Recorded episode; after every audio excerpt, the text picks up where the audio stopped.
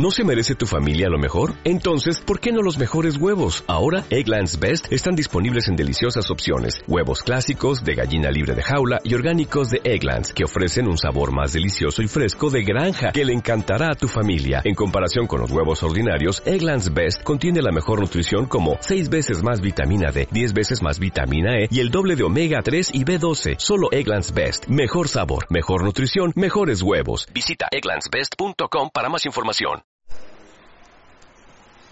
Vamos a entrar entonces en el estudio de la carta de Rabí Shaul, el apóstol Pablo a los Efesios. Espero poder pasar por los seis capítulos hoy. Vamos a ver hasta dónde llegamos.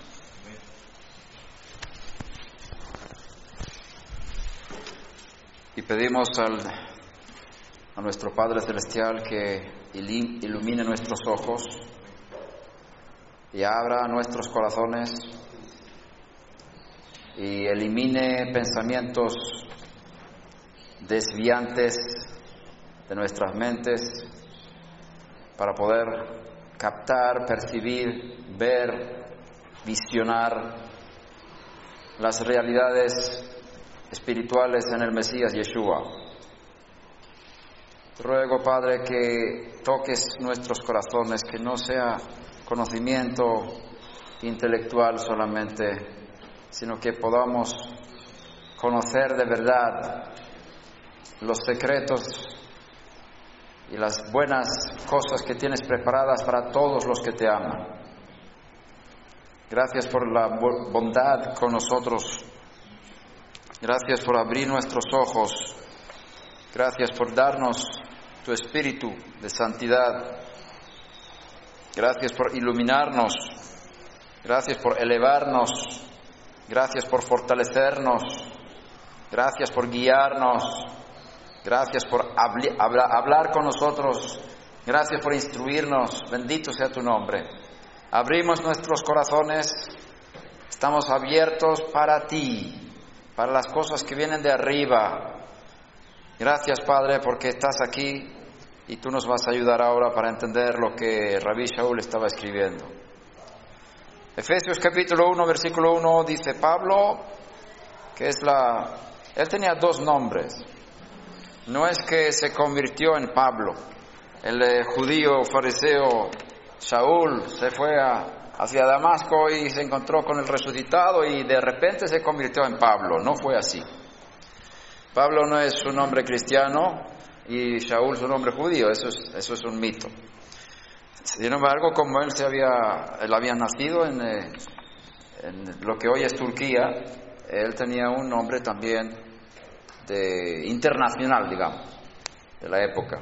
Entonces su nombre hebreo era Shaul y su nombre griego, Paulus, o quizás es eh, latino, no sé.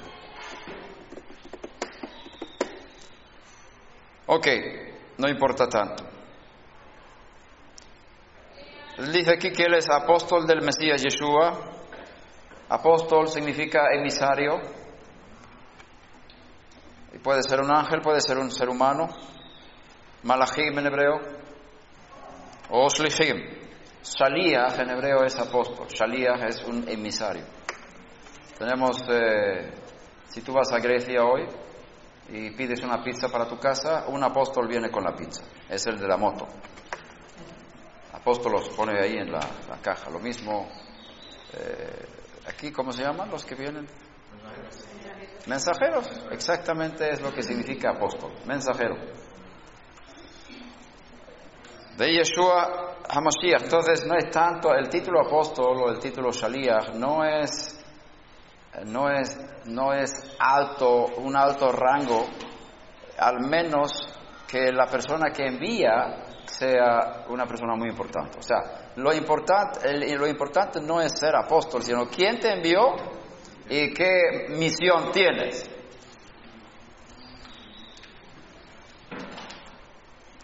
Entonces, eh, tenemos aquí un, un apostolado, una, un shlichut, una misión directamente desde el resucitado, porque Rabbi Shaul, según yo tengo entendido, no se encontró con Yeshua antes de la muerte de Yeshua, sino después de la resurrección él se encontró con él.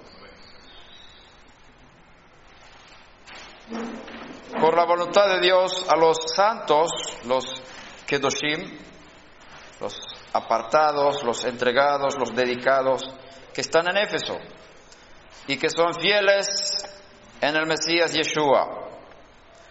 Tenemos que entender que Rabbi Shaul o el Shaliach, apóstol Pablo, no tenía la misión de llegar a los judíos en primer lugar.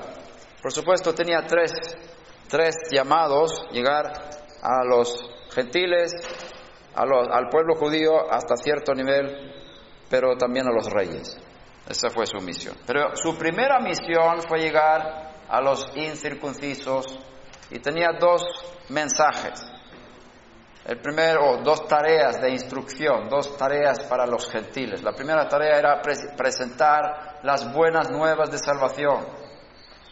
Como está escrito, poca cosa es que seas mi siervo para restaurar a las doce tribus de Israel. Yo también te haré luz para las naciones, para que mi salvación llegue hasta los últimos rincones de la tierra. Esa palabra es la que Rabbi Shaul recibió como una palabra personal del profeta para su misión, lo vemos en Hechos de los Apóstoles. Por lo tanto, su primera misión fue predicar la salvación a los gentiles, predicar el nuevo nacimiento, predicar la fe, el arrepentimiento del pecado y la fe en el Mesías Yeshua, el Mesías de Israel, para que los gentiles reciban la vida de incorrupción en el resucitado. Esa fue su primera misión. Su segunda misión fue enseñar a los gentiles, en este caso gentiles santificados, gentiles nacidos de nuevo, una vida de justicia enseñarles a guardar todos aquellos mandamientos de la Torah que son para ellos. Y ahí hay una diferencia entre judíos y no judíos. Hay 613 uh, uh, mandamientos para los judíos, pero los no judíos en general tienen siete mandamientos universales, pero los que entran en el Mesías los gentiles tienen más mandamientos que cumplir. Y ahí hay una puerta abierta para cumplir también mandamientos de forma voluntaria. Y ahí es la tarea de Rabbi Shaul, enseñar a los no judíos cómo vivir una vida agradable a Dios según la Torah, sin convertirse en judíos, sin tener que cumplir todos los mandamientos que un judío cumpla o cumple. Los doce apóstoles, los doce shlichim, emisarios, del Cordero de Yeshua, que fue sacrificado, fueron enviados a la circuncisión para dar testimonio de la resurrección del Mesías. Los doce no fueron enviados para establecer un nuevo gobierno en Israel, porque acuérdate que Yeshua no vino como rey, vino como profeta y como sacerdote. La primera vez fue el siervo sufriente, cumplió las profecías que hablan del siervo sufriente. Pero la segunda vez va a establecer un nuevo gobierno en Israel. Pero la primera vez no lo hizo. Por lo tanto, no se puede hablar de concilio de Jerusalén ni cosas de esas. Hay que tener mucho cuidado. Los doce fueron puestos para dar testimonio de la resurrección. Él dice, vosotros sois, testigos de estas cosas, me seréis testigos. Y, y, un montón de veces él repite estas palabras de la misión de los doce es ser testigos para los judíos, para la circuncisión, en primer lugar. Y alguno de ellos también fue a la circuncisión, como Pedro, pero no fue su primera misión. Lo vemos también en Gálatas, cuando Rabí Shaul está hablando que como Kefa había recibido el apostolado, la, la shlihut para la circuncisión, yo había recibido el, la shlihut, el apostolado para los de la incircuncisión. Entonces, cuando estamos hablando de Rabbi Shaul como apóstol o Shaliach, no podemos mezclarlo con los doce. Él tiene la misión de llegar a los gentiles. y los doce no, sino a los hijos de Israel. Según, vamos a versículo 3. No, 2. Gracias a vosotros y paz a Dios, de Dios nuestro Padre y del Señor Yeshua HaMashiach. Vemos una clara diferencia entre Dios, que es nuestro Padre, y el Señor Yeshua el Mesías. Bendito sea el Dios y Padre de nuestro Señor Yeshua HaMashiach, que nos ha bendecido con toda bendición espiritual en los lugares celestiales en el Mesías.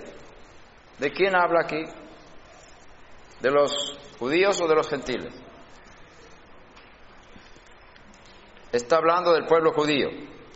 ¿Cómo lo sabemos? Porque más adelante dice, en él también vosotros, después de haber escuchado el mensaje de salvación, de, verdad. Fuisteis vosotros, gentiles, sellados con el Espíritu. Es decir, hasta el versículo 13 tenemos un mensaje que habla de los judíos. Bendito sea el Dios y Padre de nuestro Señor Yeshua el Mesías, que nos, los judíos, nos ha bendecido con toda bendición espiritual en los lugares celestiales, en el Mesías. Esta es una bendición para el pueblo judío, en el Mesías. Según nos escogió, nos escogió los judíos, en Él, en el Mesías, antes de la fundación del mundo, para que fuéramos los judíos santos y sin mancha delante de Él. En amor nos predestinó a los judíos para adopción como hijos para sí, mediante Yeshua el Mesías, conforme al beneplácito de su voluntad, para alabanza de la gloria de su gracia que gratuitamente ha impartido sobre nosotros en el amado. En él nosotros los judíos tenemos redención mediante su sangre el perdón de nuestros pecados según las riquezas de su gracia. ¿Cómo el judío recibe el perdón de los pecados? Por la muerte de Yeshua. No hay ni un judío en toda la historia que, no, que, que haya podido recibir el perdón de sus pecados sin la muerte del Cordero de Dios que quita el pecado del mundo y es la propiciación por nuestros pecados y no solamente por los nuestros, sino por todo el mundo, dice un. Y también está escrito, Él salvará a su pueblo de sus pecados. No hay ningún otro nombre dado a los hombres en el cual podamos ser salvos. Nadie viene al Padre sino por mí. Hay un solo camino entre Dios y los hombres, Yeshua el Mesías hombre. No hay otro camino. Yo soy la puerta. El que va por otro lado es un ladrón.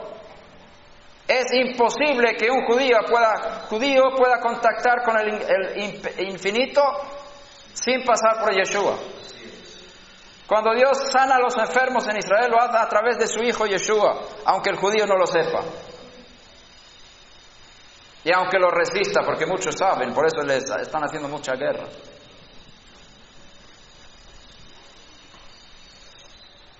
Nosotros los judíos fuimos, escogidos para ser santos y sin mancha delante de Él. Para alabanza de la gloria de su gracia que gratuitamente ha impartido sobre nosotros. Tenemos redención mediante su sangre, el perdón de nuestros pecados. Según las riquezas de su gracia, que ha hecho abundar para con nosotros en toda sabiduría y discernimiento. Nos dio a conocer el misterio de su voluntad, según el beneplácito que se propuso en él, con miras a una buena administración en el cumplimiento de los tiempos. Cumplimiento de los tiempos. Hay varios caminos, o podemos llamarlo de peldaños, o, escalones en, cuanto a la redención del mundo.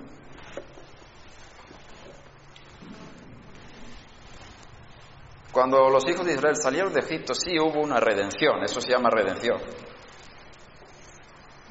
fuisteis redimidos de Egipto. Pero eso no fue una libertad eterna porque el pueblo de Israel seguía siendo pecadores y esclavos bajo la muerte. Seguían siendo mortales.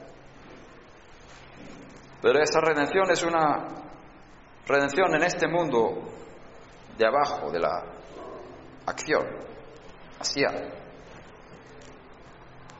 Pero esa redención habla de una redención futura, eterna, cuando el hombre será librado no solamente de la esclavitud física de un, de un imperio esclavizador, sino la libertad de la esclavitud del pecado.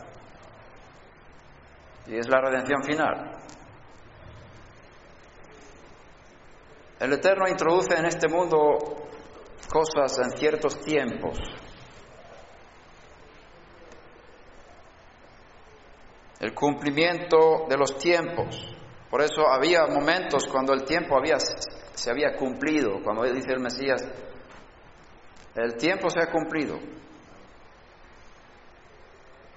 Y el reino de Dios se ha acercado.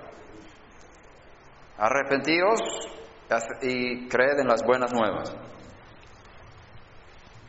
El tiempo se ha cumplido. ¿El tiempo de qué? ¿Perdón? No. Ahora sí, así empezó a predicar el maestro. El tiempo se ha cumplido. ¿Qué tiempo? El cumplimiento de los tiempos. El Eterno actúa en los tiempos. Él tiene un tiempo para cada cosa. Ahí había, se habían cumplido los cuatro mil años. Porque era una... Si tú miras el suelo, ves que hay baldosas aquí.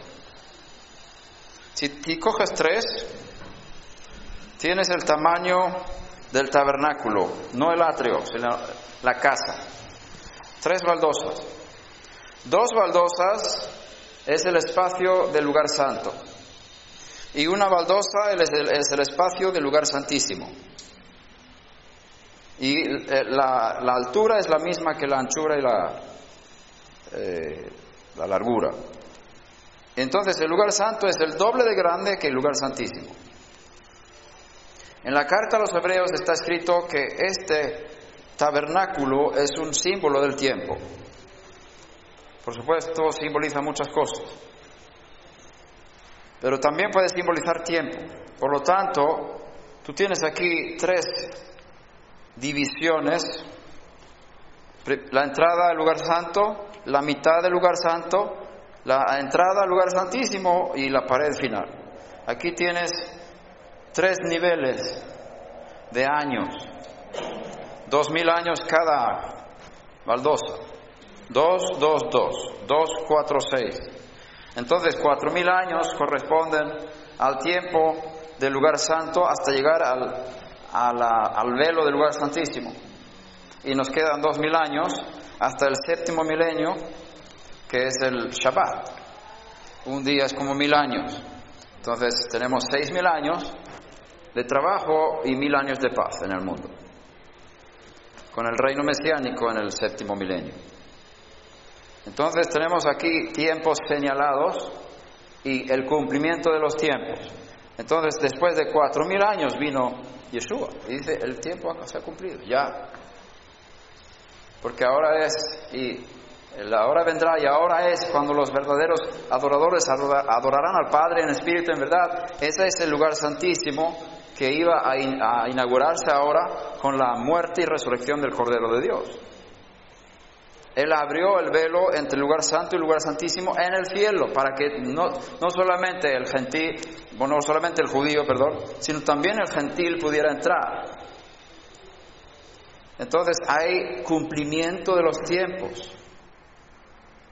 El que escribió la película lo, la hizo muy bien, sabe cada segundo lo que va a pasar en la escena. Está todo escrito. El cumplimiento de los tiempos, pero esto de los cuatro mil años es uno de los cumplimientos de los tiempos, porque aquí habla del cumplimiento de los tiempos. Hay varios tiempos. Entonces, el segundo cumplimiento de los tiempos es cuando pasen los seis mil años desde la creación. Es decir, dos mil años desde Yeshua. Cuando él dijo esto, ¿en qué año fue? El tiempo se ha cumplido. ¿En qué año? En el año 27, según la era común. El año 4000 desde Adán. El año 27. Él empezó a predicar. Entonces dice, el, tiempo se ha cumplido, o sea, ya pasaron los cuatro mil años. Entonces, ¿dónde estamos ahora?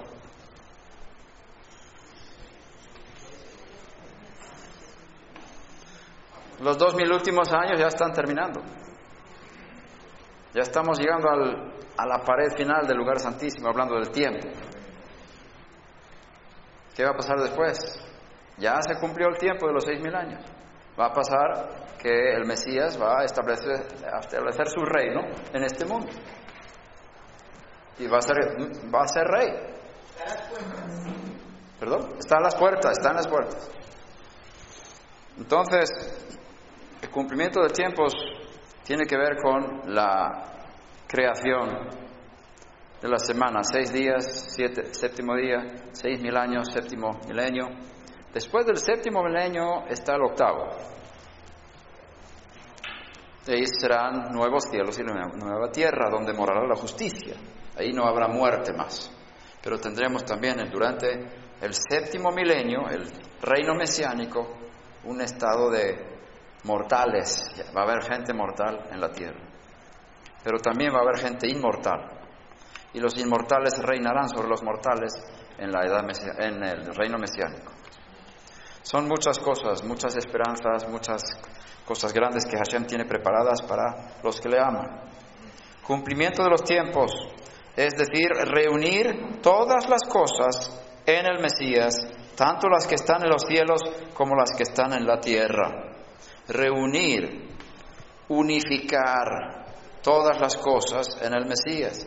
Está escrito en Colosenses que todo fue creado por medio de Él y para Él. Entonces, ten, mucho cuidado de no entenderlo que todo fue creado por Él, porque no dice así. Dice, todo fue creado por medio de Él. Él es el camino, Él es la puerta, Él es el medio por el cual el infinito crea el mundo. Todo fue creado por medio de Él y para Él. Es decir, todas las cosas creadas son dedicadas al Hijo. Él es el rey de la creación. Y la creación cayó en pecado, tanto en los lugares celestiales como aquí en la tierra, porque no hay nada que pasa en la tierra que antes no haya pasado en los mundos superiores. Y si quieres cambiar tu vida aquí abajo, tienes que cambiar primero las cosas invisibles. Y para eso oramos, para eso hacemos trabajo en el mundo espiritual, para cambiar ahí y luego ver los resultados aquí abajo. Entonces hubo una, caída de pecado en los mundos superiores y aquí abajo en la tierra. Los mundos cayeron de su estado de elevación espiritual por causa del pecado. Adán bajó tremendamente espiritualmente y posiblemente físicamente también. El paraíso estaba en un, lugar alto, espiritual, pero en este momento bajó todo, no solamente las cosas invisibles, sino también las visibles, bajaron de nivel. Y cuando el Eterno envió a su Hijo único, como hablamos ayer, el Hijo único en su clase, lo envió para hacer un sacrificio por el pecado del mundo y, y pagar por las culpas de los seres humanos y redimir no solamente al hombre del pecado y de la muerte, sino redimir toda la creación, restaurar toda la creación a un estado de espiritualidad elevada y sin estar bajo corrupción.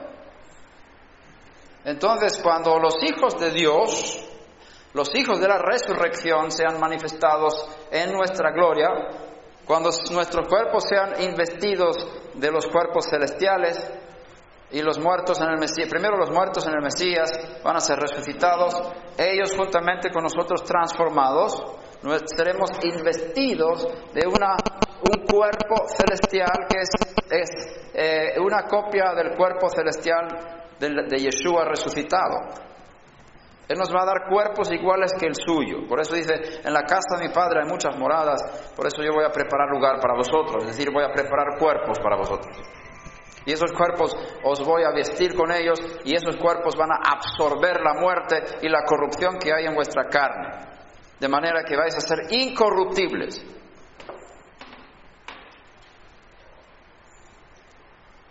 El, hombre resucitado es un hombre incorruptible, un hombre que no puede pecar. Y tiene un cuerpo físico. Tiene hueso y carne, pero no hueso y sangre. No carne y sangre. Porque la carne y la sangre no heredarán el reino de Dios, pero la carne y el hueso sí. Por eso dice, tocadme, que soy carne y hueso, que un espíritu no tiene carne y hueso. Pero ya no tenía sangre. ¿Dónde estaba la sangre? Ahí arriba.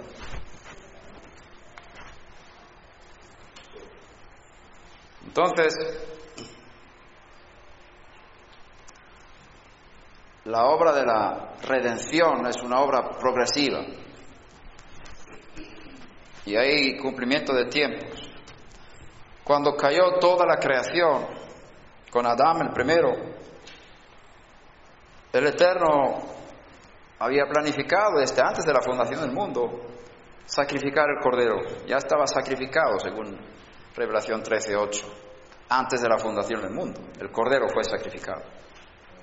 Eso fue el propósito del, del Creador, que Él muriera y restaurara no solamente al hombre caído, sino también la naturaleza, todo. Todo tiene que ser reunido en Él, unificado, recogido.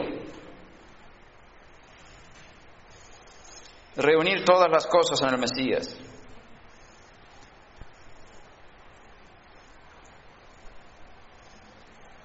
Si miramos el texto griego, eh, griego ahí, Ana yo no sé muy bien el griego, viene de kefalá, es poner bajo una cabeza. Cuando habla de reunir, en el versículo 10, se habla de poner a todo bajo una sola cabeza, bajo un reinado, bajo el reino de Hashem en el Mesías Yeshua resucitado y glorificado tanto las que están en los cielos como las que están en la tierra. En él también hemos obtenido herencia, los judíos hemos tenido una, una herencia, habiendo sido predestinados según el propósito de aquel que obra todas las cosas conforme al consejo de su voluntad, a fin de que nosotros los judíos, que fuimos los primeros en esperar en el Mesías, seamos para alabanza de su gloria. En él también vosotros, los no judíos, después de escuchar el mensaje de la verdad, el evangelio de vuestra salvación, y habiendo creído, fuisteis sellados en él con el espíritu de santidad de la promesa, que nos es dado como garantía de nuestra herencia, con miras a la redención de la posesión adquirida de Dios para alabanza de su gloria. Todo es para la alabanza de su gloria. Todo es para la alabanza de su gloria. Incluso el pecado sirve para alabar a Dios. ¿Cómo? Porque si no tuviéramos pecado, no tendríamos perdón de pecados. Y el perdón de pecados glorifica a nuestro Padre. Cuanto más perdona, más glorificado es. Así que gracias al pecado hemos conocido el perdón y la gracia divina. Si no fuera por el pecado, no tendríamos perdón. Entonces todo, absolutamente todo tiene que servir a Hashem. Todo tiene que servir sus propósitos. El que escribió la película la escribió para que todo le diera gloria al final. Y todas las cosas malas y negativas también tienen un propósito positivo. Y todo puede, todo puede ser utilizado para bien. Y al final todo se va a reunir en el Mesías y todo va a dar gloria al Creador por haber hecho una obra tan maravillosa y haber permitido que la creación pudiera caer en un, tan bajo estado, con tanta miseria, pecado y muerte y, cosas fuertes. Y en ese estado el, el, Creador, el misericordioso, puede extender su mano y mostrar su misericordia, su gracia, su perdón, su poder de restauración. Y Él puede cambiar la oscuridad en luz y desde la oscuridad crea la luz. Desde la oscuridad crea la luz. Él utiliza la oscuridad para crear la luz. Si estás en oscuridad, gózate porque es un buen medio para que el Eterno pueda crear luz. Si no fuera por la oscuridad, no sabríamos cuán hermosa es la luz. ¿Verdad? En este mundo dual tenemos, tenemos que aprender de todo. Incluso en la oración del Sidur está escrito por la mañana, inclina mis, eh, eh, eh, mis instintos para que te sirvan. Y ahí se refiere no solamente a la inclinación al bien, sino también la inclinación al mal. Utiliza mi inclinación para bien.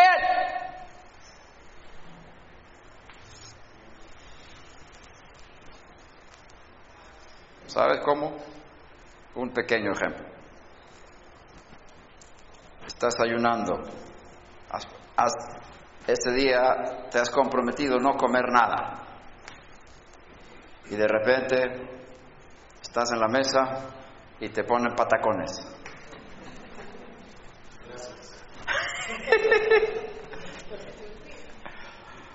y es lo que más te gusta. Y tú te decidiste ayunar ese día. Y sientes el olor y miras el color y el, calor y la sal o lo que tú pones por encima. Y tomas la decisión de no comer. Estoy en ayunas, he prometido, eh, me he comprometido y soy un hombre, soy una mujer de principios, no de impulsos.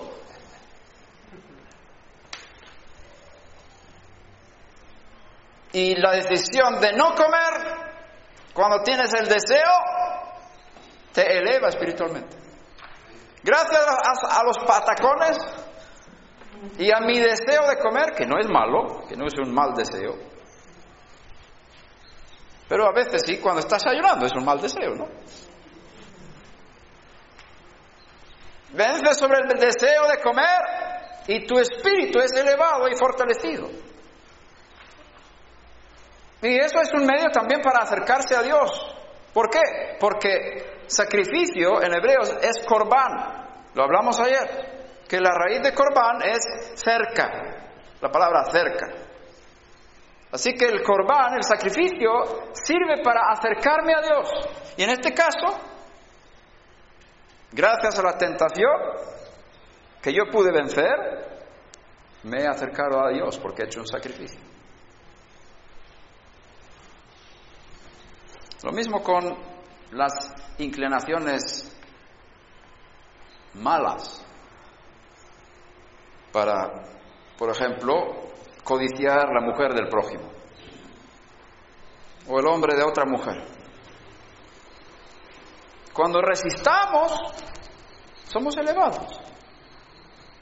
Las tentaciones no sirven para hacerte hundir o destruirte. Dios las envía. Por eso dice la oración, no nos metas en tentación, es decir, no demasiado. Bueno, meter o dejar caer, casi lo mismo. Entonces, las tentaciones son buenas, porque son para ti que tú no eres una persona de impulsos, si, si tú dejas que tus impulsos te dirijan en la vida, vas a, a morir y destruir tu alma. La única forma de salir de la destrucción es vivir según principios, no según los impulsos. Aprende esta lección, amados.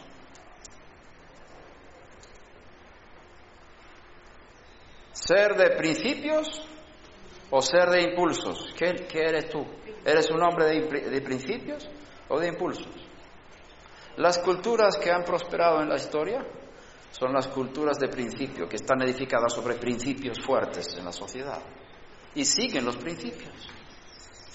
Las culturas que tienen miseria y corrupción son las culturas donde las gentes se dirigen por sus impulsos. ¿Queremos ser elevados o humillados o destruidos? Por eso el Eterno entregó la Torah, que es un libro de principios, para elevar al pueblo de Israel por encima de todas las naciones. Sin embargo, los impulsos han sido creados por Dios. Todo fue creado por Él. No hay nada que exista que haya, no haya sido creado por Él. Él es el creador de todas las cosas, hasta el mal. Él creó las cosas malas para darnos la oportunidad de escoger lo bueno y ser recompensados por aguantar tanta maldad y serle fieles en medio de esta situación que estamos ahora. Además está haciendo pruebas a ver quién puede ser un buen candidato de esposa para mi hijo. No puede ser cualquiera. Tiene que ser una mujer de principios, que sabe decir no, ¿Sabes que hay dos mujeres? Hoy estoy entrando a varios temas, no sé por qué, pero quizás lo necesitamos. Hay dos mujeres en las escrituras. ¿Cuáles son? La novia y la prostituta. Tenemos una hermana pequeña, dice, dice Cantar de los Cantares, que no tiene pechos todavía. Pero ¿qué vamos a hacer el día cuando pregunten por ella?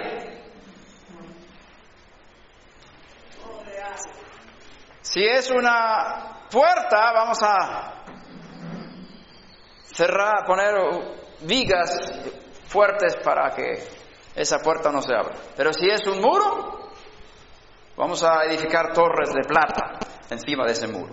¿Qué significa esto? Dos tipos de mujeres. Una que es una puerta, cualquier persona pueda entrar y salir como quiera, o una persona, una mujer que es un muro, que no deja pasar a cualquiera. La Nueva Jerusalén tiene muros muy altos. Es la santidad, la mujer que se rige por los principios, no por los impulsos. Esas personas son las que Dios escoge para ser candidatos para ser la novia de su hijo. Porque tiene que ser una novia sin mancha, ni arruga, ni cosa semejante. Y para eso necesita ser probada. Muchas pruebas. A ver si aguanta. A ver si, si es digna de reinar con mi hijo durante mil años. Así que las pruebas, las, las tentaciones y las, las adversidades en la vida son enviadas por Dios para cumplir un propósito en tu vida. Está escrito que todas las cosas ayudan para bien para los que aman a Dios, para los que son llamados conforme a su propósito de ser hechos conforme a la imagen de su Hijo. ¿Cuál es el propósito de las pruebas y los problemas en la vida? Es forjar un carácter, producir una persona de principios que niegue sus impulsos que sepa superar sus emociones negativas, destructivas y que nos quieren hundir o salir del mundo y superar y pedir ayuda y elevarse espiritualmente y vencer. Los vencedores heredarán las cosas. Israel es el nombre del que luchó y venció. Y en Israel solo son contados los soldados los que salen a la guerra. Lucha, vence y reinarás con el Mesías mil años. serás un buen candidato para la esposa. ¿Cómo entramos en esto? No lo sé. Estamos en Efesios capítulo 1.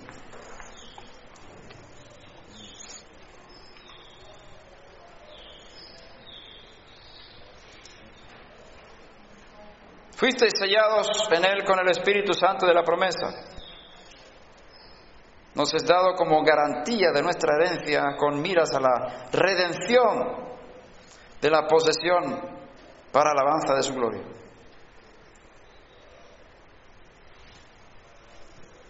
¿Qué es lo que define quién es hijo de Dios y quién no es hijo de Dios?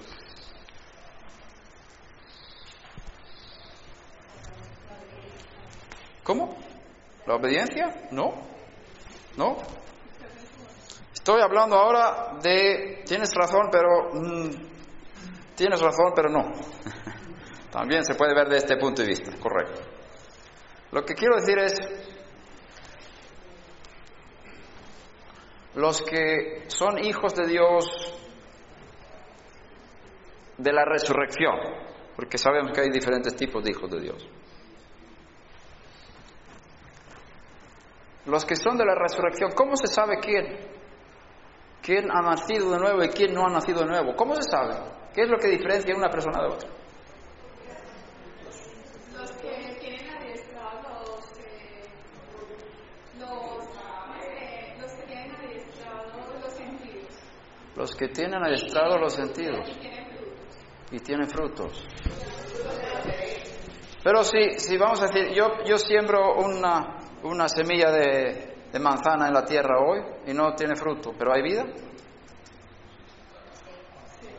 Entonces los frutos no es una muestra. Con el tiempo sí. Pero ¿qué es lo que caracteriza? ¿Cuál- ¿Qué es lo que unifica el- para los que son hijos de Dios? Es el Espíritu de Dios. Está aquí escrito. Fuisteis sellados por el Espíritu. ¿Tienes el Espíritu? Eres mi hermano en el Mesías. ¿Tienes el Espíritu del Mesías? ¿Naciste de nuevo? Tienes el Espíritu. El que nace de nuevo recibe el Espíritu de Hashem, que es el Espíritu del Mesías. Es lo mismo. El que no tiene el Espíritu del Mesías no es de él. No es de la resurrección, no es hijo de la incorrupción. Entonces, si nosotros nos fijamos en las cosas invisibles más que en las cosas visibles, vamos a encontrar la unidad. Porque la unidad no está en este mundo. Cuanto más bajo veas, más separación hay. Es como una A, como una V al revés. Los mundos, más arriba, más arriba, más arriba, más unidad, unidad. Al final se, que- se queda unido todo en el mundo Aleph, el mundo de la unidad. Pero a partir del mundo de la Briá, del segundo mundo, que es el mundo de la creación, todo se divide. Hay cuatro mundos, ¿conocéis, no? Que es el mundo de la emanación. Briá es el mundo de la creación. Yetzirah, el mundo de la formación. Asia, el mundo de la acción, donde estamos nosotros. Y a partir de la Briá, del mundo creado, porque la Briá es la primera, el primer mundo creado. Atzilut es, la, es el mundo de Dios, donde está la emanación de donde sale todo. Nada más entrar en la creación, Briá, empezamos con la letra Bet. Y la Bet es la segunda letra del alfabeto hebreo. El mundo fue creado con la letra Bet. Por eso está escrito Bereshit bara Elohim et hashamayim. En el principio. Be. Bereshit. Que es la letra, segunda letra.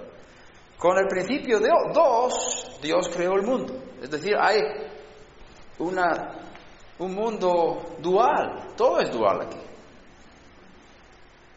Y cuanto más bajo vayamos, más división vamos a tener. La única forma de unirnos en el Mesías es tener la unidad del Espíritu. Lo dice más adelante en el capítulo 4 también, Rabbi. ¿Qué es lo que hace que pueda haber una comunidad del Mesías aquí en la tierra. Los que componen la comunidad del Mesías, ¿quiénes son? Los que tienen el espíritu del Mesías. Los que tienen la vida nueva de la resurrección. ¿Estás de acuerdo conmigo? Este es el mensaje de las Escrituras. Entonces tenemos que escoger entre dos árboles. El árbol de la vida o el árbol de la ciencia. Y si construimos la comunidad sobre el árbol de la ciencia, vamos a tener divisiones. Porque el árbol de la ciencia envanece, te hace Dios y tú piensas que tú sabes. Y tu mente se convierte en un Dios. Y ya no dependes de Él, sino de tu propia inteligencia. Porque comiste del árbol de la ciencia y te convertiste en tan sabio que ya no necesitas de Dios. Ahí están las divisiones. Las divisiones entre nosotros es por causa de comer del árbol de la ciencia, del bien y del mal. División. Por lo tanto, tenemos que hacer un cambio radical en nuestro concepto de lo que es la comunidad. La comunidad no se basa en la doctrina, sino en la vida. Lo que recibiste cuando naciste de nuevo. Esa es la base de la comunidad del Mesías. Y sobre esa unidad del Espíritu podemos edificarnos y llegar a una unidad de la fe. Pero esa no es la base. La base no es la doctrina, amados. Llamo a los medillanos, medellinenses, al a, los paisas, al arrepentimiento. Antioqueños y todos los colombianos y todos los oh, oh, hijos de Dios en el mundo. Arrepentíos de haber construido vuestras comunidades sobre las doctrinas.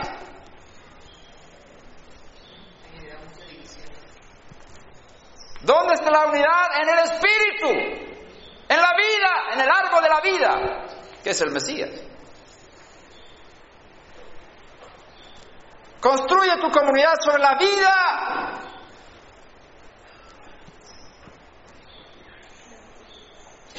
Y Hashem te va a guiar también. ¿Cuántos son líderes de comunidades aquí que han enseñado la Torah o los que enseñan? porque hay también otros.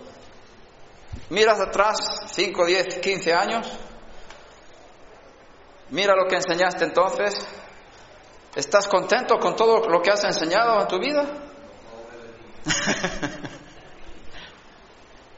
¿Has cambiado algo de tu doctrina durante los 15 años últimos? Dios tenía misericordia contigo hace 15 años cuando estabas orando a Él a solas buscando su rostro y Él te contestó tus oraciones. ¿Fue porque tenías la doctrina correcta o porque tenías un corazón correcto?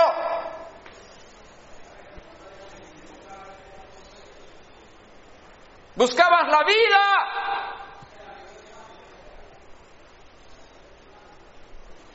Y Dios te ama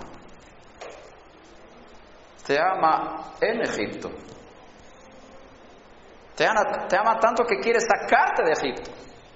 Y te ama tanto que no está fuera esperándote, sino que Él va a donde tú estás y te saca de ahí a algo diferente. Entonces lo importante es estar con Él. No saber de Él. No tanta teoría sino experiencia, vida, realidad.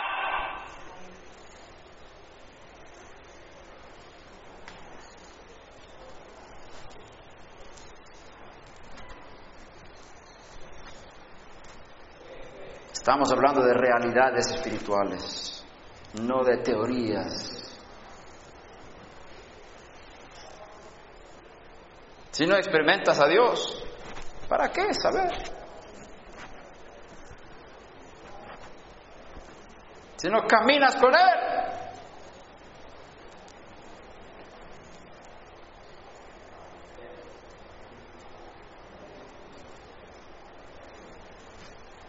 ¿Qué es lo que requiere Hashem de ti? Solo que le ames con todo tu corazón. Le busques con todo tu empeño y le obedezcas con todas tus fuerzas. Vivas para Él. Y ahí está la obediencia. Pero la obediencia es una, un resultado de una relación íntima. Si no, es esclavitud, no es obediencia. Hay siempre dos formas de cumplir los mandamientos. La forma infantil, diría yo, y la forma madura. La forma infantil es, yo cumplo, porque si no cumplo me va a pegar mamá en los, en los dedos, o papá. Entonces yo obedezco porque no quiero el castigo. Otra, otro lado de la obediencia infantil es la siguiente, yo obedezco para obtener bendición. Si yo hago mi cama, mi mamá me va a dar cinco pesos o cincuenta mil aquí, ¿no? Esa es la forma infantil de cumplir los mandamientos. Para no ser castigado o para ser beneficiado, hacer negocios con Dios. Yo cumplo para que tú me bendigas. Eso es infantil, eso es carnal. Eso es egoísmo, egoísmo, porque el centro del cumplimiento eres tú. Yo cumplo para mí, para no ser castigado y para que yo sea bendecido. Y no tienes ninguna, ningún deseo de pensar en agradar a Dios. Tú eres el centro de tu vida. Tú sigues siendo egoísta. Dios. Esa es la forma infantil. La forma madura de cumplir los mandamientos, ¿cuál es? Porque se ama. Porque se ama. Porque amamos. Yo te amo. Por eso te obedezco. El que me ama, mi palabra guardará. El que no me ama, no guarda mi palabra. Esta es la forma madura de cumplir los mandamientos. Y he visto los dos entre cristianos y judíos. No tiene que ver con judaísmo, no tiene nada que ver con judaísmo. La forma infantil de cumplir la Torah es lo que Rabbi Shaul habla de estar bajo la ley. Y tanto cristianos como judíos están bajo la ley.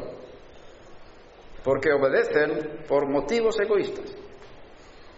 Pero hay que crecer al otro estado de obedecer por amor.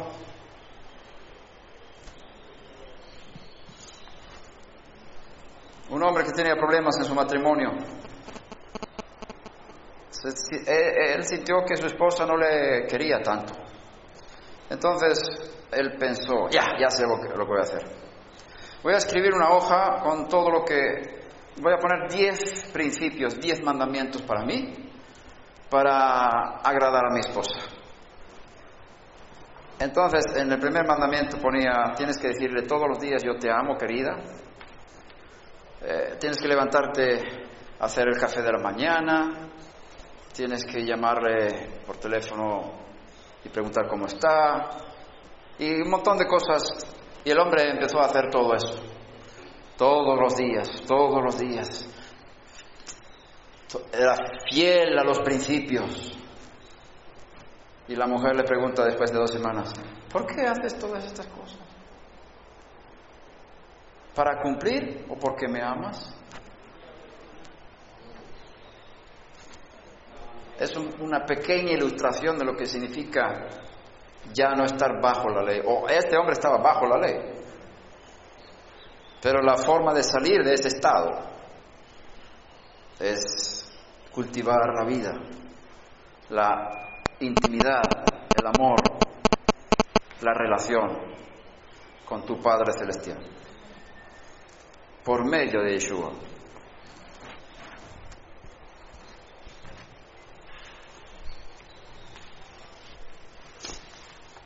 Fuiste sellados en Él con el Espíritu Santo de la promesa.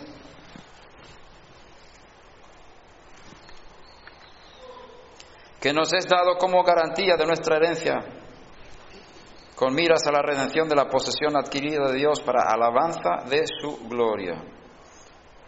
15.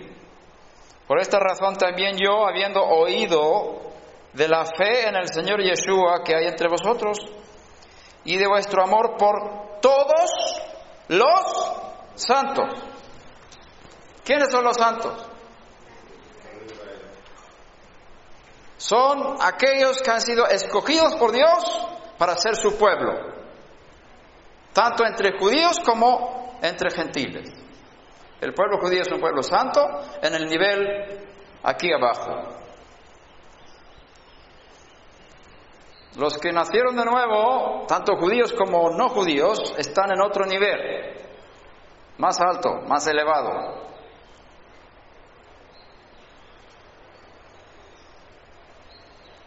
Tenemos otra vez la, la, figura del tabernáculo.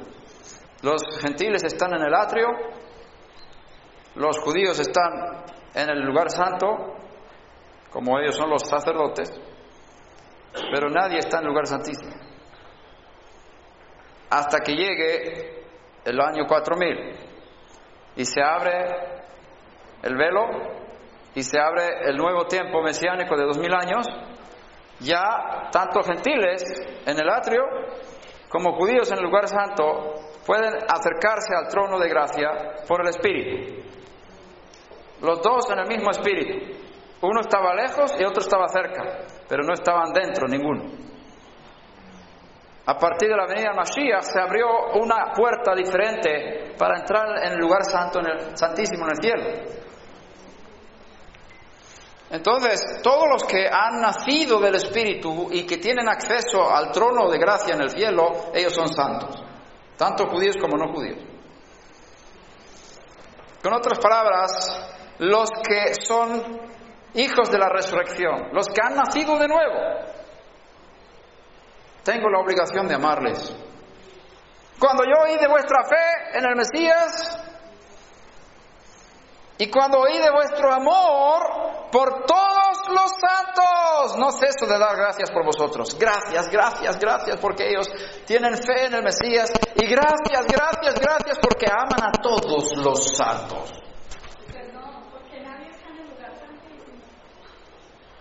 Hasta venir el Mesías nadie podía entrar ahí en el cielo. Cuando Yeshua abrió el lugar santísimo en el cielo, hubo una puerta nueva abierta, acceso directo en el Espíritu, por la resurrección. Hasta el año 4000 no, era posible entrar en el lugar santísimo en el cielo, en la tierra sí. Doctor, una preguntita, ¿por qué eh, a los que están en el atrio, los gentiles, se les llaman gentiles? Porque ya no... Si, yo tengo entendido que gentiles es un pagano, un idólatra, ¿por qué llamar a los gentiles si están ahí? Porque ya dejaron de ser gentiles, digo yo acá. No, eso es, esto es una figura los gentiles podían entrar en el atrio. Había un lugar en el atrio donde los gentiles podían entrar, pero luego más, más adentro ya no podían pasar. Es una forma de hablar de los que están lejos. Pero cuando uno ha nacido de nuevo, pertenece a un pueblo celestial. El Israel celestial. Vamos a hablar más de esto y vamos a llegar a eso. Quizás si es de lo que hemos hablado, porque no quiero interrumpir con demasiadas preguntas. ¿Sí? ¿Hay alguna otra fuente que no sean los evangelios que hable sobre, sobre, sobre la ruptura del velo del templo? Sí. Eh, sí se habla en el Talmud cuando, cuando hubo un terremoto 40 años antes de la destrucción del templo. Hay fuentes en, el, fuentes judías que hablan de, de lo que pasó en ese momento con el terremoto. Bien, vamos a seguir aquí. Amor por todos los santos. No ceso de dar gracias por vosotros, haciendo mención de vosotros en mis oraciones. ¿Tú amas a todos los que han nacido de nuevo? No importa en qué contexto se encuentren. Si ellos son del partido tal, el partido religioso tal, decir, la iglesia tal, el grupo tal, por ser de ese grupo, ¿tienes algún, algún sentimiento negativo? Porque ellos tienen esa doctrina tan rara, ¿no? Pero si hay gente ahí que ha nacido por el mismo espíritu que tú, ¿son tus hermanos o no son tus hermanos? ¿Son tus primos o son tus hermanos? ¿Tienes la obligación de amar o puedes pasar de ellos? ¿Hay agua? Solamente agua. Agua, agua, agua mineral. ¿Con gas sí hay? O sin gas. Entonces, amor por todos los santos. Y estoy pidiendo aquí,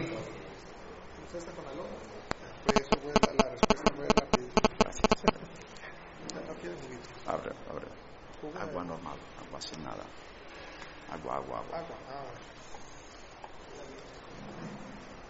Mi oración es que los ojos, no, versículo 17, pidiendo que el Dios de nuestro Señor Yeshua HaMashiach, el Padre de gloria, os dé espíritu de sabiduría y de revelación en un mejor conocimiento de Él.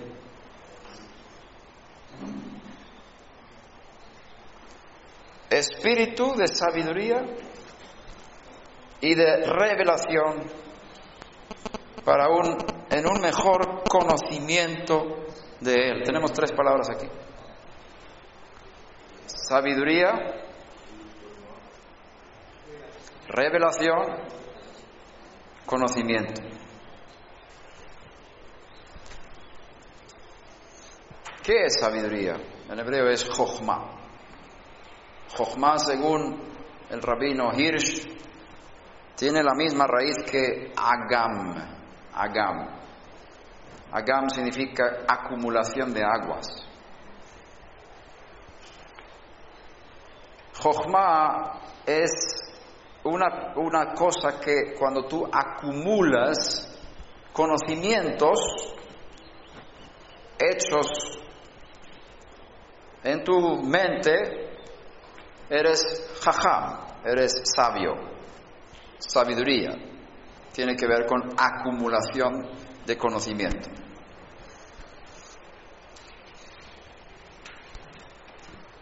Tenemos ahora en la construcción del tabernáculo que estamos leyendo en estas semanas, un hombre llamado Betzalel, que según la tradición judía era muy joven, 13 años, y él fue dotado de forma sobrenatural con Jochma, Binah y Da'at. Son las tres palabras que usa la Torah.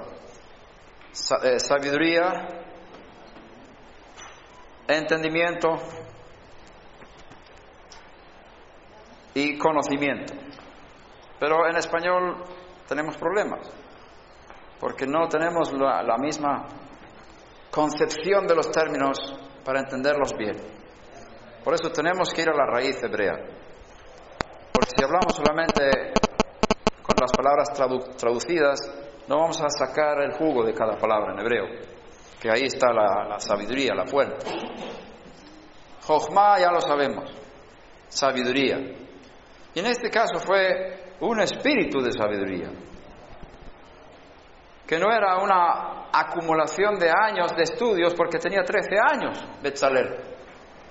Fue una forma sobrenatural de capacitarle para tener conocimiento del medio ambiente en el cual Dios le había puesto. Conoció materiales, oro, plata, madera, telas, tintar telas. Tenía una, un conocimiento impresionante por, por, por un don espiritual, Jochma. Pero no es suficiente tener mucho conocimiento acerca de las cosas. Yo estaba pensando esta mañana, ayer estuve, ayer anteayer estuve enseñando en, en Bogotá.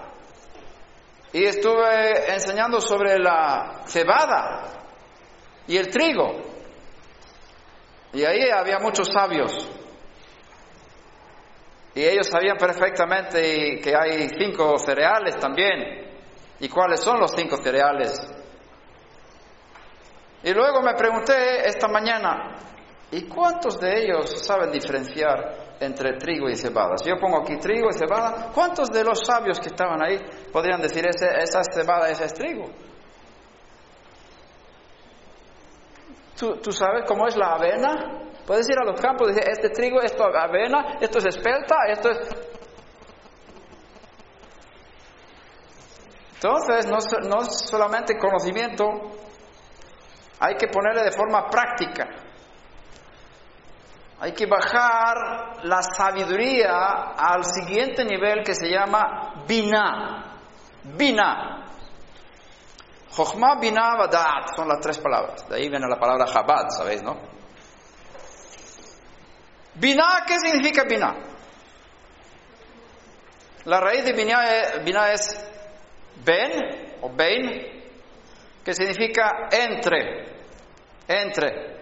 Es decir, Bina es una capacidad de separar entre una cosa y otra. Con otras palabras, si tú tienes mucho acúmulo de conocimientos, necesitas Bina, que yo traduciría como discernimiento, para poder saber aplicar tu conocimiento en la situación actual. Porque no todo lo que sabes tienes que aplicar en cada momento. Tienes que separar y saber esto es útil, esto no es útil, esto lo voy a usar y esto no a aplicarlo. Eso está más práctico que solamente saber las cosas. Y entonces tenemos un nivel más bajo todavía, que se llama Da'at. Se traduce como conocer, o conocimiento, conocimiento. Pero como nosotros entendemos la palabra conocimiento, tenemos problemas para entender la palabra da'at. Porque la palabra da'at viene de yodea, de yada, yada es la raíz de da'at, yada es saber, conocer, experimentar, vivir. Es un conocimiento ¿cómo se llama? Empírico. Cuando lo experimentas. ¿Cómo se llama el otro conocimiento? Teórico, intelectual. Hay otra palabra latina muy bonita de esas. Pero empírico,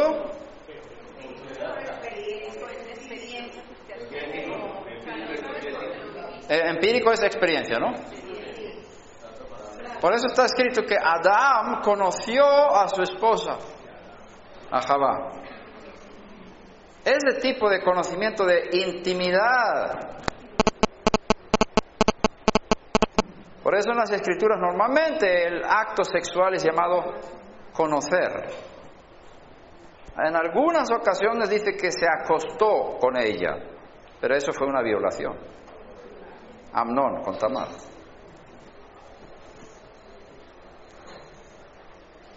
La mayoría de las veces se, hace, se usa la palabra yodea, yadat, yadá, yadá. Conoció. Y eso es una, un conocimiento por experiencia. Y ahí estamos hablando ya de fundir el oro, de saber cómo hacer los hilos en el tabernáculo obra práctica con las manos. Entonces viene de algo teórico a, a, una experiencia real en este mundo. Ahora tenemos las tres palabras en Efesios. Y no son exactamente las mismas como en la Torah. Rabbi Shaul dice espíritu de sabiduría y de revelación. No dice entendimiento en un mejor conocimiento de Él.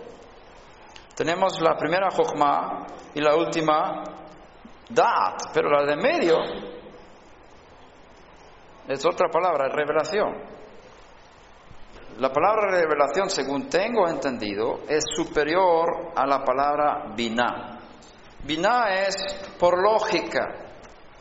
Tú tú separas una cosa de otra y ahí también el Espíritu de la verdad te, puede ayudar en tu, tu mente para separar las cosas. Discernimiento, hay también discernimiento sobrenatural. Todas estas cosas están en lo sobrenatural y también en lo natural y hay una combinación también. Entonces la revelación es algo más poderosa que el discernimiento. Y Rabbi Shaul está pidiendo para los gentiles que tengan el espíritu de Jochma, de, no me acuerdo la palabra hebrea para revelación, y también para dad, para conocimiento de Dios experimental. Mira. De un mejor conocimiento de Él que el Dios de nuestro Señor Yeshua Mashiach os dé este espíritu para tener intimidad, conocerle a Él. Esta es la vida eterna, que te conozcan a ti, el único Dios verdadero. No está hablando de teoría, está hablando de experiencia. ¿Conoces a Dios? Sabes que hay dos niveles. El primer nivel, nosotros conocemos a Dios por revelación, por espíritu. Pero hay algo más fuerte y es ser conocidos por Él. Es un nivel más alto. Ser conocido por Él. ¿Qué es ser conocido por Él? Si pensamos en la vida íntima entre hombre y esposa, ser conocido por Dios es haber experimentado una visitación del Padre Celestial y su Espíritu, por medio de su Espíritu, en todas las áreas de tu vida. Le has abierto, le has dado acceso total a todo tu ser, a todos los rincones de tu alma. Le has permitido penetrar dentro de ti. Has permitido que Él revele las cosas feas que no le gustan. Has permitido que Él te instruya, te corrija, te revele las cosas buenas y las cosas malas que hay en ti. ¿Tienes miedo de que Dios te diga lo feo que hay en ti? Él sabe todo lo que hay en ti. Y te sigue amando igual. Entonces, dale acceso a todo rincón de tu alma, de tu vida. Deja que tome dominio sobre tu economía. No decidas tú mismo. Deja que Él sea el que gobierne, que sea el que te haya conocido.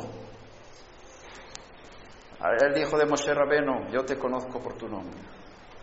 Entonces Moshe Rabeno dice, si me conoces, déjame ver tu gloria. Déjame tener más intimidad contigo. Si me has conocido por mi nombre, wow. Es decir, yo me he abierto totalmente a ti. Tienes acceso a todo yo. ¿Has sido conocido por Dios? ¿Dios te conoce? Tú decides. El mejor conocimiento de Él no es saber de Él, sino experimentarle a Él y ser conocido por Él. Bendito sea su nombre. Mi oración es que los ojos de vuestro corazón sean iluminados, para que sepáis cuál es la esperanza de su llamamiento.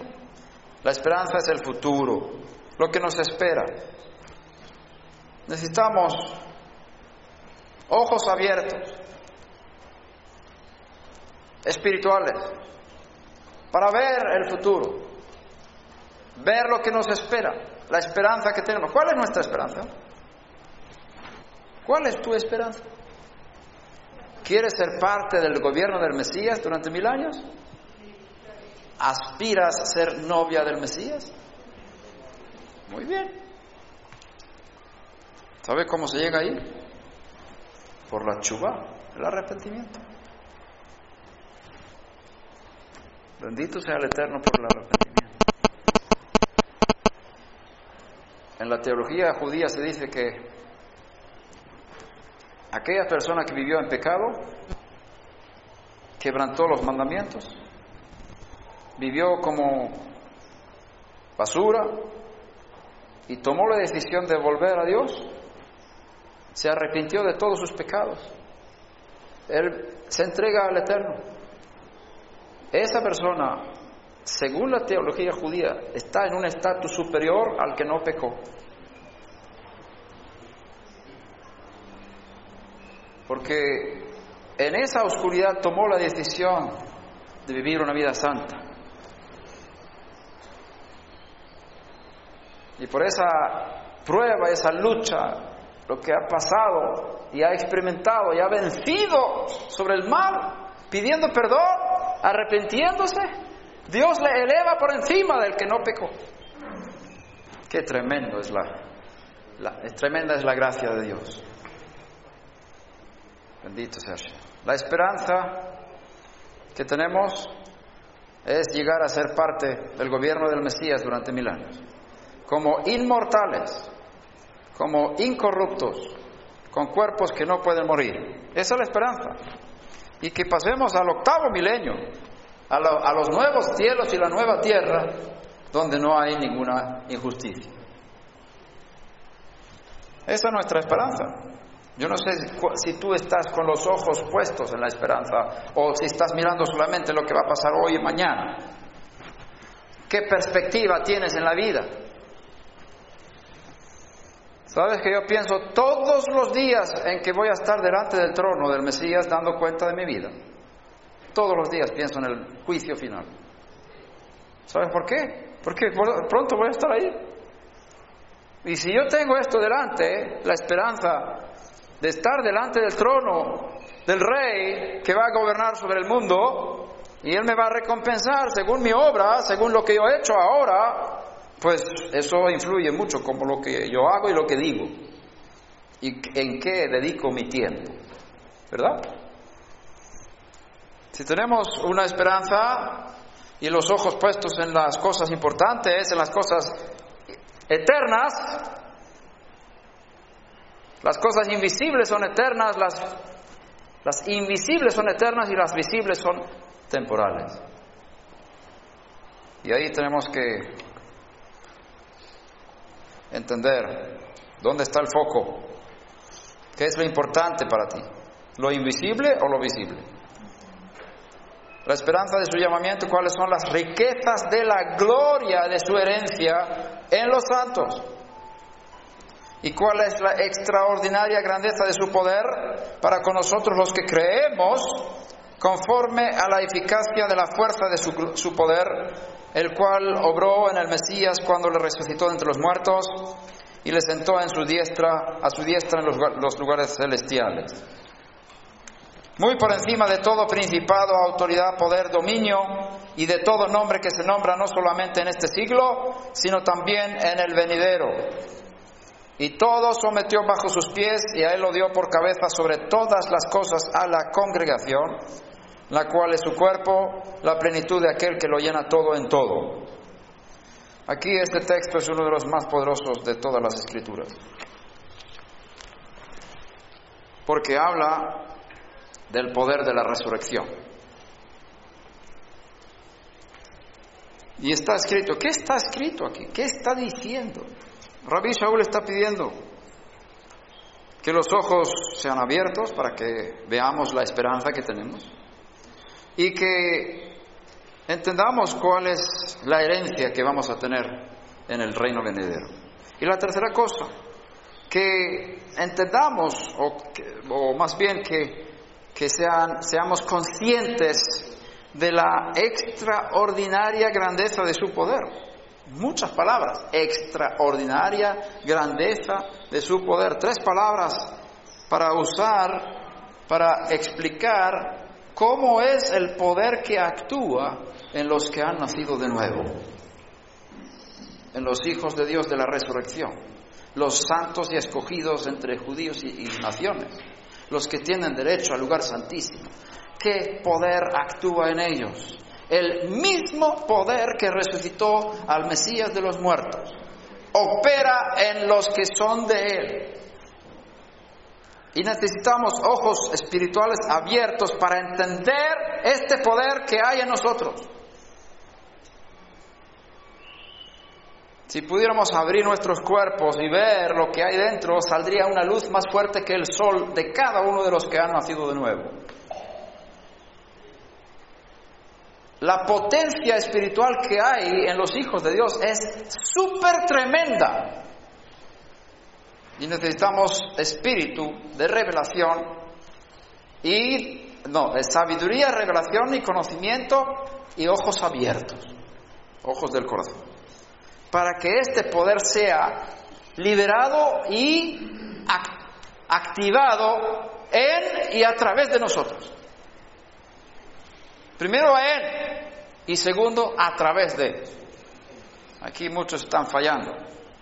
No entienden que para, para poder operar hacia afuera hay que tener todo organizado por dentro primero. Hashem siempre empieza de dentro para afuera, por eso empieza con el arca y termina con el altar.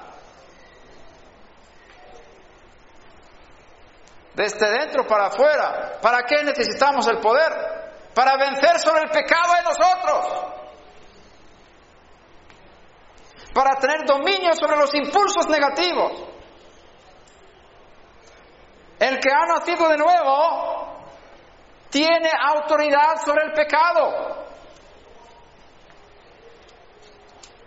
Para que ya no seáis esclavos del pecado. Nadie que ha nacido de nuevo puede decir es que fue demasiado tentativo, no pude resistir, caí, porque es falso. Si tienes el espíritu del Mesías, tú puedes dominar el pecado. Si caíste porque querías caer, te dejaste caer, pero no porque fuiste esclavo, porque si el Hijo te libertare, eres verdaderamente libre.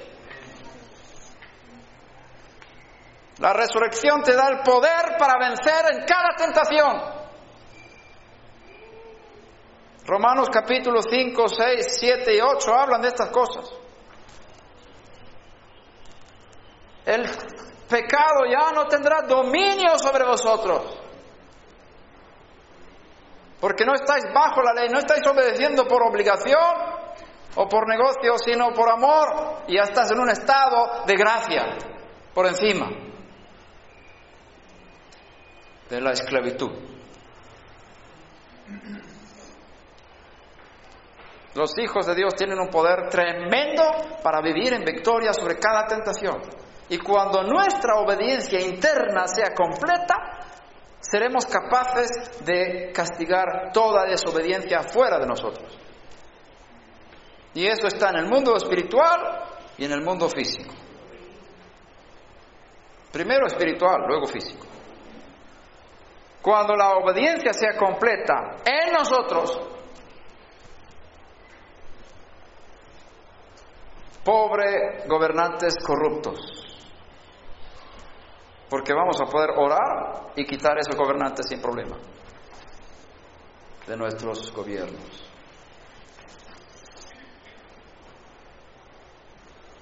Pero si hay corrupción, manos impuras, lengua calumniadora entre nosotros, manos que usan el dinero para el mal. ¿Cómo vamos a vencer en el mundo espiritual si no estamos bien por dentro? Si la plataforma desde la cual estás tirando el cohete está rota, el cohete no va a llegar, porque se va a romper la plataforma.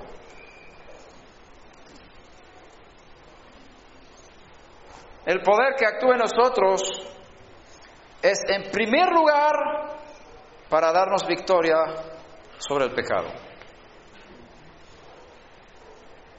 Segundo lugar, para operar contra la fuerza del mal en los lugares celestiales y también aquí en la tierra. Ahora, la posición del resucitado es por encima de todas las cosas creadas. Dice 20, el cual obró en el Mesías cuando le resucitó de entre los muertos y le sentó a su diestra en los lugar- lugares celestiales. Dios no tiene diestra. Esta es una forma simbólica de hablar, porque todo lo que es derecha o izquierda es parte de la creación, porque eso es espacio, a la derecha o a la izquierda. Eso está dentro del espacio. Y el creador no está dentro del espacio, él ha creado el espacio. Por lo tanto, no tiene cuerpo, no tiene derecha, no tiene izquierda, no tiene ojos, no tiene boca, no tiene piernas, porque esas cosas son de la creación, son del espacio. Él no tiene forma. Él es como luz nada más, luz, luz, luz, luz, luz. Entonces no te harás imagen, ni en tu mente cuando estás pensando de Él. Entonces,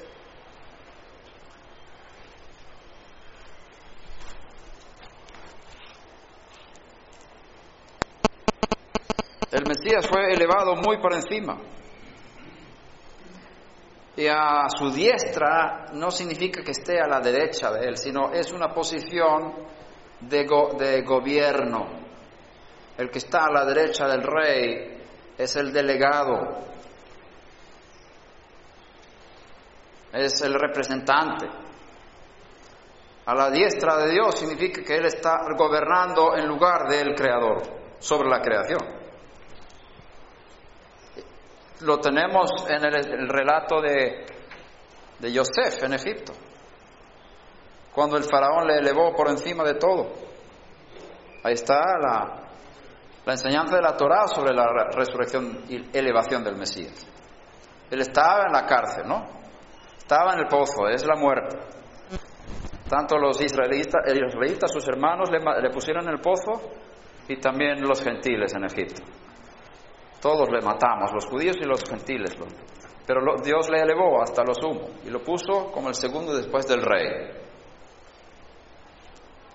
Ahí tenemos la figura en la Torah, lo que iba a pasar con el Mesías, Ben Yosef, el sufriente. Elevado por encima de todo. Dice Faraón, nadie va a hacer nada sin tu palabra. Toda la autoridad me ha sido dada en el cielo y en la tierra.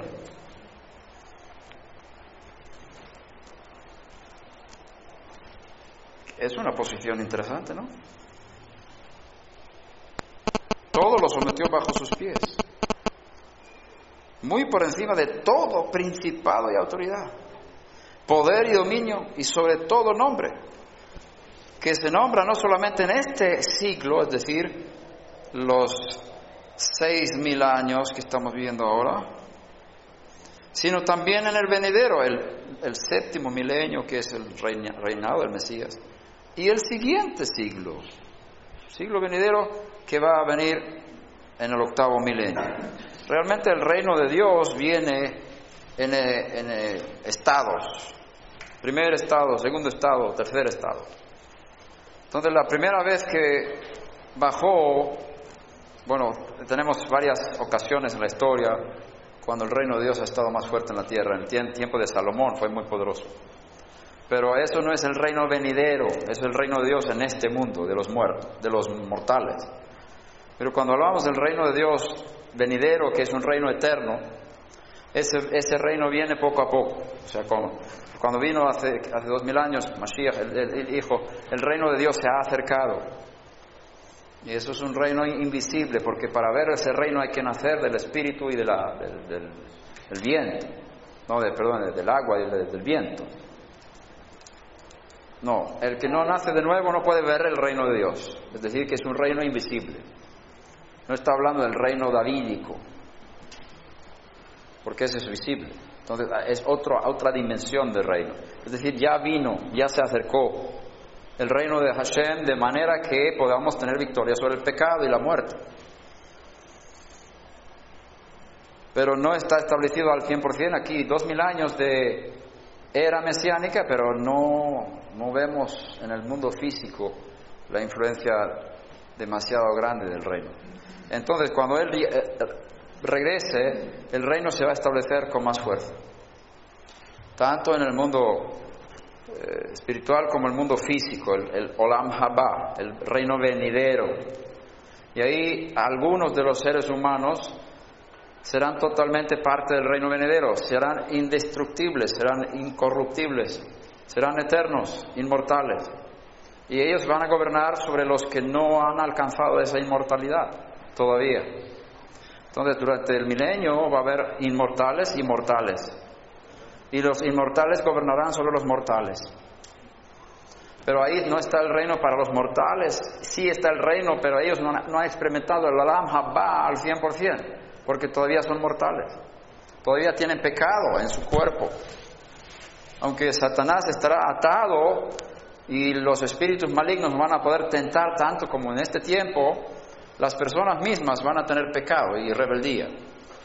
Por, lo tanto, al final de los mil años, Satanás será suelto para tentar a aquellas personas, para ver quiénes son los que quieren seguir a Hashem y los que no quieren seguir a Hashem. Satanás es- un instrumento del invisible para filtrar a los que son dignos de tener la vida eterna, de los que no son dignos.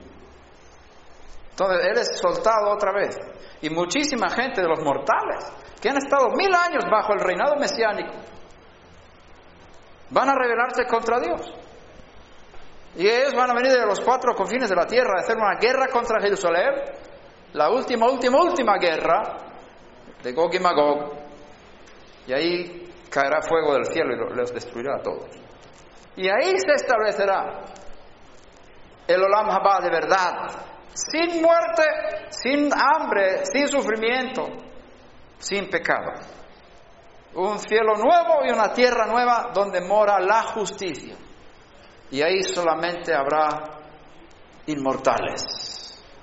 Entonces, ¿cómo los mortales durante el milenio mesiánico alcancen la inmortalidad? Porque en ese tiempo también van a nacer personas. ¿Ellos podrán ser salvos? Estoy seguro que sí. Por el mismo camino de todos, por el arrepentimiento de pecados y la fe Dios y su sacrificio expiatorio en el Mesías Jesús. Son diferentes estados, o sea, peldaños para introducir el reino perfecto, el, el Olam Haba. ¿Ok? De esto está hablando aquí, no solamente sobre lo que se nombra en este siglo, sino también en el venidero. Y todo sometió bajo sus pies, bajo los pies de Mashiach, y a él lo dio por cabeza sobre todas las cosas a la comunidad, congregación, la cual es su cuerpo la plenitud de aquel que lo llena todo en todo.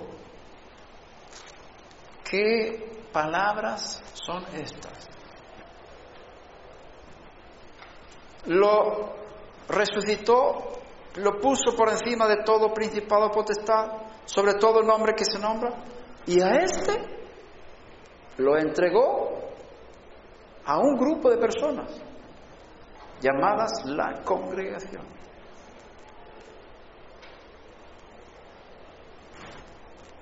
para ser cabeza de todas las cosas.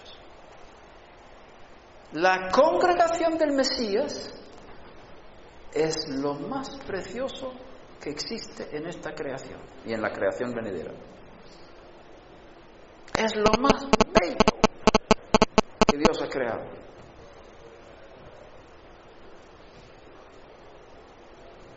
Cuando Yeshua fue manifestado a sus discípulos después de la resurrección. Entró donde había puertas cerradas y ellos estaban ahí con miedo. Y él les mostró las manos, las marcas de los clavos. Y cuando el Cordero en revelación, en el libro de revelación, es presentado ante Juan, Johanán en Patmos, dice, yo vi a un Cordero como inmolado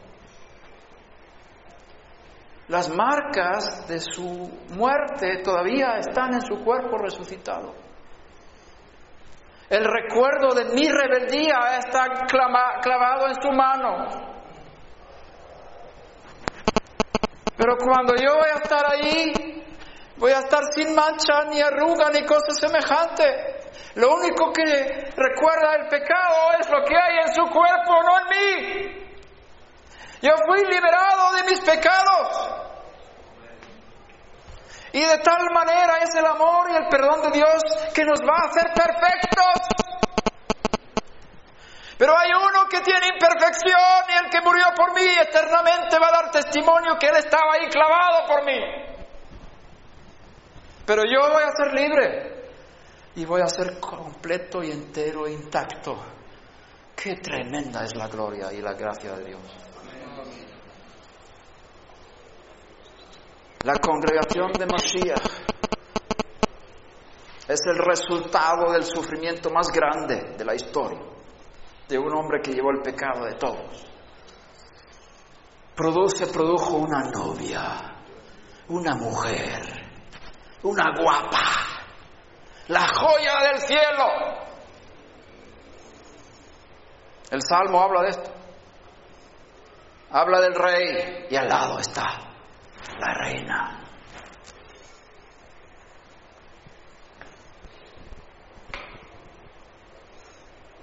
No es bueno que el hombre esté solo. Le haré una ayuda idónea. Grande es este misterio. Lo digo en relación con el Mesías y su congregación. Adán tenía que morir, entre comillas, dormir. Y desde él se sacó una costilla. Y la cerró con carne. Perdió la costilla. Pero ella tenía todas sus costillas. Resultado de la muerte de Adán, entre comillas. ¿Cómo la Torah no habla de estas cosas? El que no lo ve está ciego.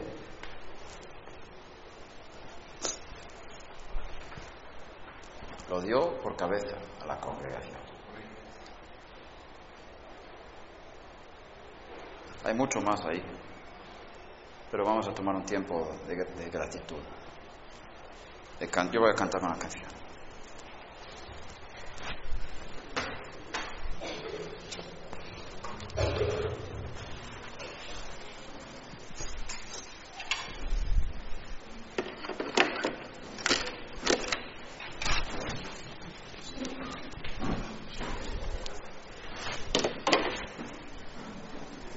Cantar de los cantares.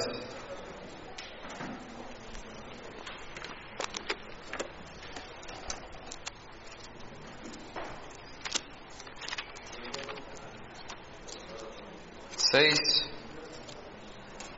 No, sí, vamos a ver vez.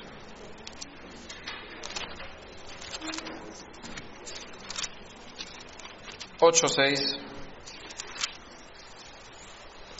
Ponme como sello sobre tu corazón, como sello sobre tu brazo, porque fuerte como la muerte es el amor, inexorables como el Sheol, los celos, sus destellos, destellos de fuego, la llama misma del Eterno. Y el Salmo 45.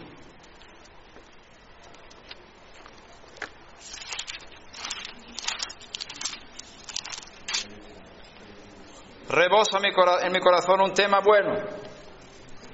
Al rey dirijo mis versos. Mi lengua es como pluma de escribiente muy ligero. Eres el más hermoso de los hijos de los hombres, Bnei Adam. La gracia se derrama en tus labios. Por tanto, Dios te ha bendecido para siempre. Ciñe tu espada sobre el muslo, oh valiente.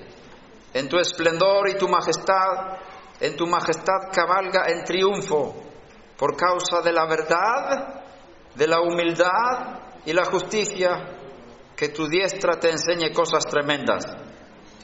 Tus saetas son agudas, los pueblos caen debajo de ti. En el corazón de los enemigos del rey están tus flechas. Tu trono, oh Dios, Elohim, es eterno y para siempre. Cetro de equidad es el cetro de tu reino. Has amado la justicia y aborrecido la iniquidad.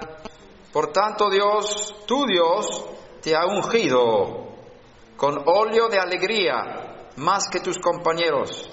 Todas tus vestiduras están perfumadas con mirra, aloe y casia. Desde palacios de marfil te han alegrado con instrumentos de cuerda. Hijas de reyes hay entre tus damas nobles. A tu diestra, en oro de Ofir, está la reina. Escucha, hija. Presta atención. Inclina tu oído. Olvídate de tu pueblo y de la casa de tu padre. Entonces el rey deseará tu hermosura. Inclínate ante él porque él es tu Señor. Ya la hija de Tiro vendrá con presentes. Los ricos del pueblo suplicarán tu favor. Toda radiante está la hija del rey dentro de sus palacios, de su palacio, recamado de oro está su vestido. El vestido en vestido bordado será conducida al rey. Las doncellas, sus compañeras que la siguen, serán llevadas a ti. Serán conducidas con alegría y regocijo. Estarán al palacio del rey. En lugar de tus padres, en lugar de tus padres estarán tus hijos. Los harás príncipes en toda la tierra. Haré que tu nombre sea recordado por todas las generaciones. Por tanto, los pueblos te alabarán eternamente y para siempre.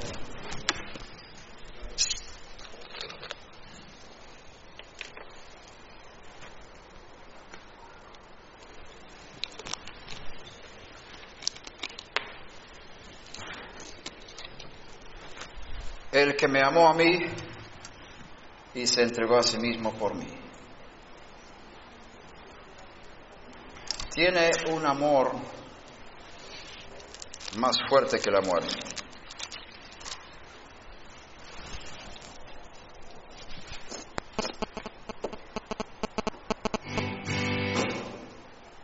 Eso no fue lo que yo quería.